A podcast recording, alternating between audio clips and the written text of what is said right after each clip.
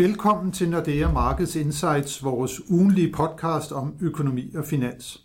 Mit navn er Helge Pedersen, og i dag er jeg i studiet sammen med Jan Størup Nielsen. Velkommen til dig, Jan. Tak. Vi har igen været gennem en uge med en god stemning på de finansielle markeder.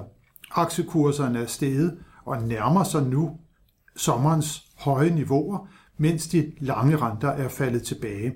Og på den valutariske front er svækkelsen af den amerikanske dollar fortsat i lyset af den tiltagende risikoappetit blandt investorerne. Men Jan, lad os tage udgangspunkt i udviklingen på rentemarkedet. De lange renter de er faldet markant på det seneste. Men hvorfor er det lige, at det er sket så hurtigt oven på de ret kraftige stigninger, som vi jo så hen over sensommeren og efteråret? Ja, det er en meget markant bevægelse. Vi nåede jo toppen sådan på de lange renter der i midten af oktober, og siden da, så er det altså gået stærkt den anden vej. Øhm, og den primære forklaring, det er, at vi begynder nu at få lavere inflationstal. Øhm, vi har set det nogle måneder fra USA, og så fik vi jo så også øh, lidt lavere inflationstal ud af euroområdet. Og der er det altså markederne, der siger, jamen nu har vi set toppen på inflationen, og nu er det sådan set bare et spørgsmål om tid, inden at inflationen kommer tilbage på, øh, på nogle niveauer, som gør, at centralbankerne ikke behøver at sætte renten øh, yderligere op. Så det er, det er rigtig meget en inflationshistorie, der har drevet renterne lavere. Men det, som du siger, det er jo de lange renter, Ja. øh, der ligesom afspejler, hvad har man forventninger til inflationen en gang ude i tiden. Men, men samtidig, Jan, så er det jo også en, en, en kendskærning, at de korte renter, de faktisk ikke har udvist samme faldende tendens. De er måske tværtimod steget lidt. Hvad er det, der driver udviklingen i de korte renter for tiden? Jamen det er altså, alle er enige om, at der, der er stadigvæk behov for nogle, nogle renteforhøjelser fra, fra centralbankerne. Øh, den helt store uge, det bliver jo ikke næste uge, men næste uge igen, hvor vi har møde både den europæiske centralbank og den amerikanske centralbank, og der er alle enige om, at de kommer til at sætte renten yderligere op. Man kan diskutere, hvor meget de gør, men, men de kommer helt sikkert til at sætte renten op, og, og der kommer også yderligere renteforholdelser øh, hen i foråret. Så det skal ligesom med i de korte renter, og det er derfor, vi ikke har set øh, toppen på dem endnu. Øh, men de lange renter, jamen, der begynder man jo allerede at snakke rentenedsættelser, og det her med inflationen falder tilbage, økonomisk afmatning, og det er alle de her ting, der ligesom hiver ned i, i de lange renter. Men øh, ja, det er jo sådan den, den store globale tendens, vi nu har snakket om, at inflationen den begynder at aftage, måske også i euroområdet sådan for alvor. Den er på vej ned i, i USA. Men hvis vi nu lige vender blikket så mod øh, det, det danske rentemarked og ser på udviklingen i de danske renter i forhold til, til for eksempel de tyske, som vi jo mange gange måler øh, Øh, danske renter op imod. Hvordan er det gået med, med, med forskellen mellem de danske og de tyske renter? Jamen, den er faktisk blevet mindre. Øh, vi så jo det, da der var meget uro på de finansielle markeder, at der steg renteforskellen mellem Danmark og, og Tyskland. Og det er jo ikke så meget, fordi der er nogen, der stiller spørgsmålstegn ved kreditkvaliteten af, af den danske statsgæld øh, slet ikke. Men det er jo mere det her med, at vi ved, når der virkelig er usikkerhed på, på markederne, jamen, så bliver de små markeder straffet, øh, og der er Danmark jo stadigvæk et lille marked sammenlignet med mange andre. Så derfor så vi, at både de danske realkreditrenter og, og statsrenter kørte ud i forhold til, øh, til for eksempel Tyskland. Men den, den forskel, den er ved at blive indsnævret øh, igen nu. Øh, også i, selvfølgelig tak med, at der er kommet mere ro på markederne. Og det, det, jeg, vil bare lige sige det, og det betyder for eksempel, at altså, der var jo på et tidspunkt, hvor vi snakkede om, at, at vi måske skulle have åbnet 7% lånet øh, sådan for realkredit 30 år. Og der, altså, der, nu er vi jo stort set lukket 5%'erne, det, så det er gået ekstremt stærkt. Så det er en stor usikkerhed, må man sige, der fortsat ligger på markedet. Og nu hvor du så selv nævner realkreditrenterne, så er jo i virkeligheden også for de øh, mulige boligkøbere. Ja, men det er det. Øh, det er nogle meget, meget store bevægelser, og det er jo ekstremt svært at navigere i øh, som boligejer. Også fordi, altså nu snakker vi meget om rentefald, men vi har jo også lige for et par uger siden øh, holdt øh, refinansieringsaktioner refinansieringsaktioner for, øh, for dem med variabel forrentet lån. Og der kan man sige, altså, der endte jo både en F3-rente og en F5-rente et godt stykke over 3%, øh, så det er, jo, det er jo en voldsom rentestigning, øh, som, som de boligejere bliver, bliver konfronteret med.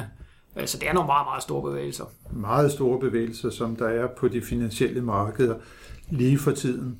Det er jo også sådan, at øh, det her, når risikoappetitten den sådan for alvor kommer tilbage, som den måske er kommet tilbage til investorerne nu her, så er det jo også noget, som der slår igennem på valutamarkedet, og der ser vi jo mange gange, at øh, den amerikanske dollar, jamen den er meget udsat, er der stor usikkerhed, så bliver den styrket. Når det er, at risikoappetitten kommer tilbage, så bliver den svækket.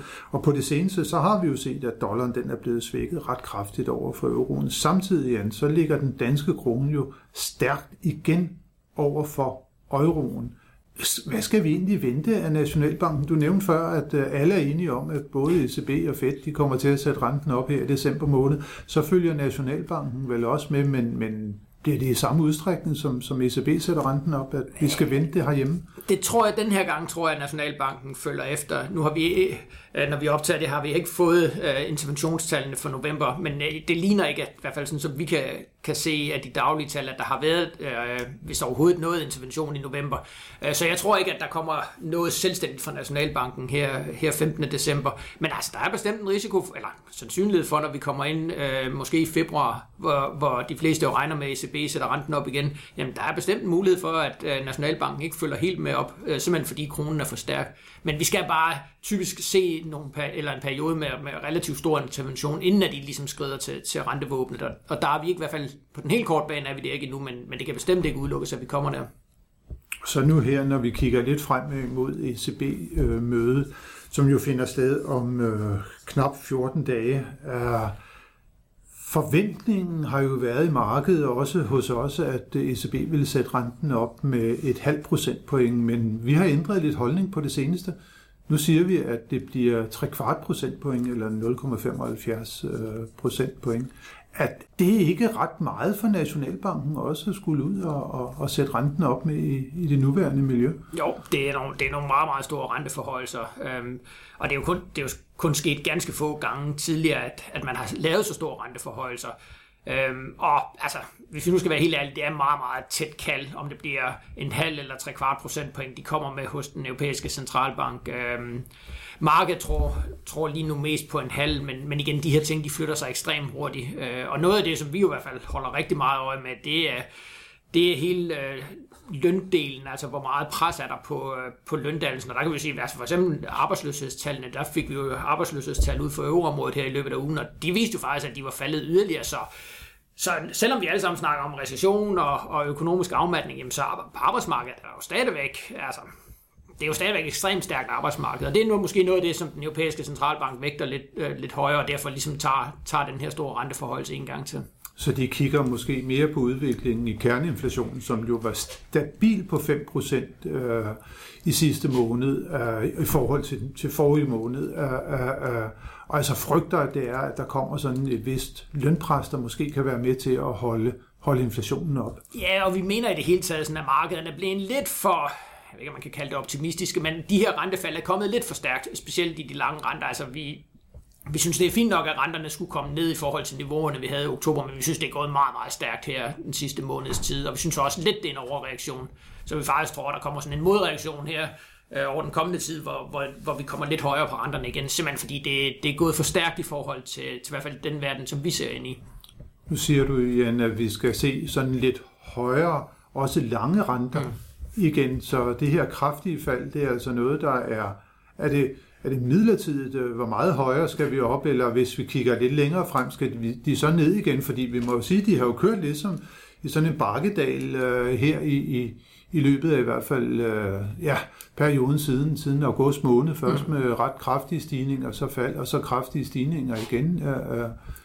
Ja, og det er, det er ekstremt svært at, og ligesom, når man laver prognoser, at forudsige de her zigzag-bevægelser. Men det er faktisk det, vi har lagt ind i vores nye prognose, at vi synes, at det er gået for stærkt nedad her her den seneste måneds tid, så vi ligesom skal et stykke, øh, altså vi skal lidt tilbage igen. Vi skal ikke helt op på toppen fra oktober, øh, men vi skal, vi skal sådan en 30-40 basispunkter højere på, på sådan en lang dansk rente. Øh, igen primært som bare fordi det er gået for stærkt, og så når vi så kommer lidt længere, og specielt ind i 2023, jamen, så skal vi igen lavere på de lange renter, men, men den seneste måneds tidsbevægelse synes vi er for kraftig. Og det er inde i 2023, at det når markederne så har fået mere sikkerhed for, at der er begyndt at komme kontrol med, med inflationsudviklingen. Ja, det vil det være. Så har vi fået nogle flere inflationsdata, der forhåbentlig peger på, at, at inflationen er på vej lavere. Øh, økonomien, specielt i øvreområdet, vil formentlig på det tidspunkt også, altså der vil være nogle dårlige nøgletal, vi får ud. Arbejdsløsheden vil være begyndt at stige og sådan noget, så der tror jeg, der, der tror vi, at markederne vil være sådan lidt mere komfortabel med at sige, okay, øh, nu kan vi godt se enden på renteforholdelserne, og derfor skal også de lange renter lidt lavere.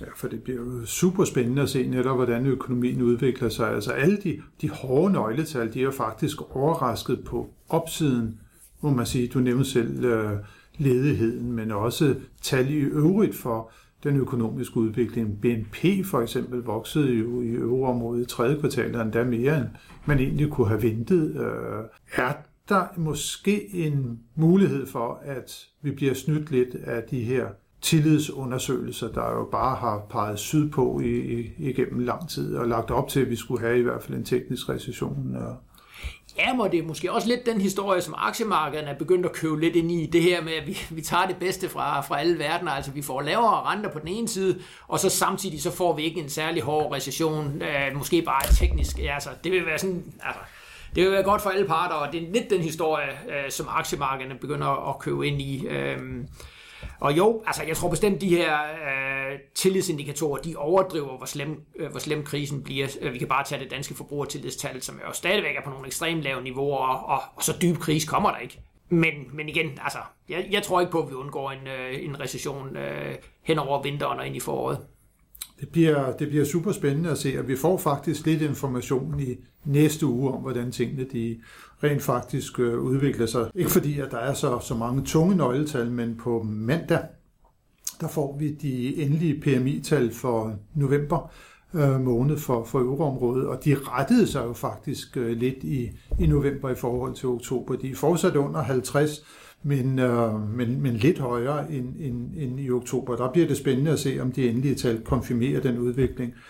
Og så får vi jo for USA, det bliver måske endnu mere spændende, der får vi øh, ISM-tallet for servicesektoren også for november måned, og der kan vi jo hæfte os ved, at for fremstillingssektoren, der kom vi under 50 i USA her i november for første gang siden maj 2020, så måske er det den amerikanske økonomi, der ser ud til at blive ramt øh, hårdest lige nu, som følge af den kraftige opstramning af pengepolitikken igen.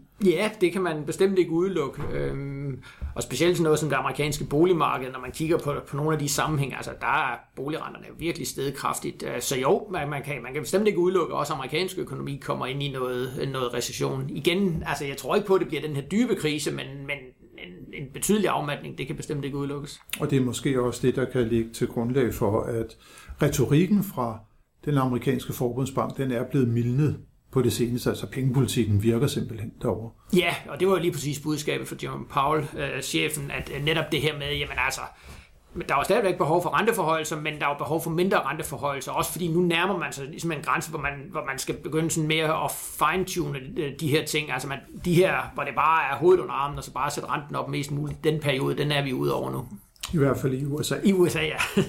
Og så får vi faktisk også på, på onsdag, der får vi reviderede tal for, for BNP-udviklingen i tredje kvartal i euroområdet, som jeg nævnte før, de overraskede faktisk positivt med, at der var vækst. Det bliver spændende at se, om de reviderede tal også viser det. Og så var det jo ellers øh, øh, måske ventet, at der skulle komme inflationstal også hjemmefra. De plejer at komme den 10. Det er faktisk i næste uge, men det er om lørdagen, at der offentliggør man jo ikke nogen tal. Og det, som vores øh, norske øh, øh, kollegaer oppe ja, i Norge, de så har gjort, det er, at de har valgt at, øh, at, at lade dem udkomme om, om, om fredagen, altså den 9. december, mens vi har hjemme igen.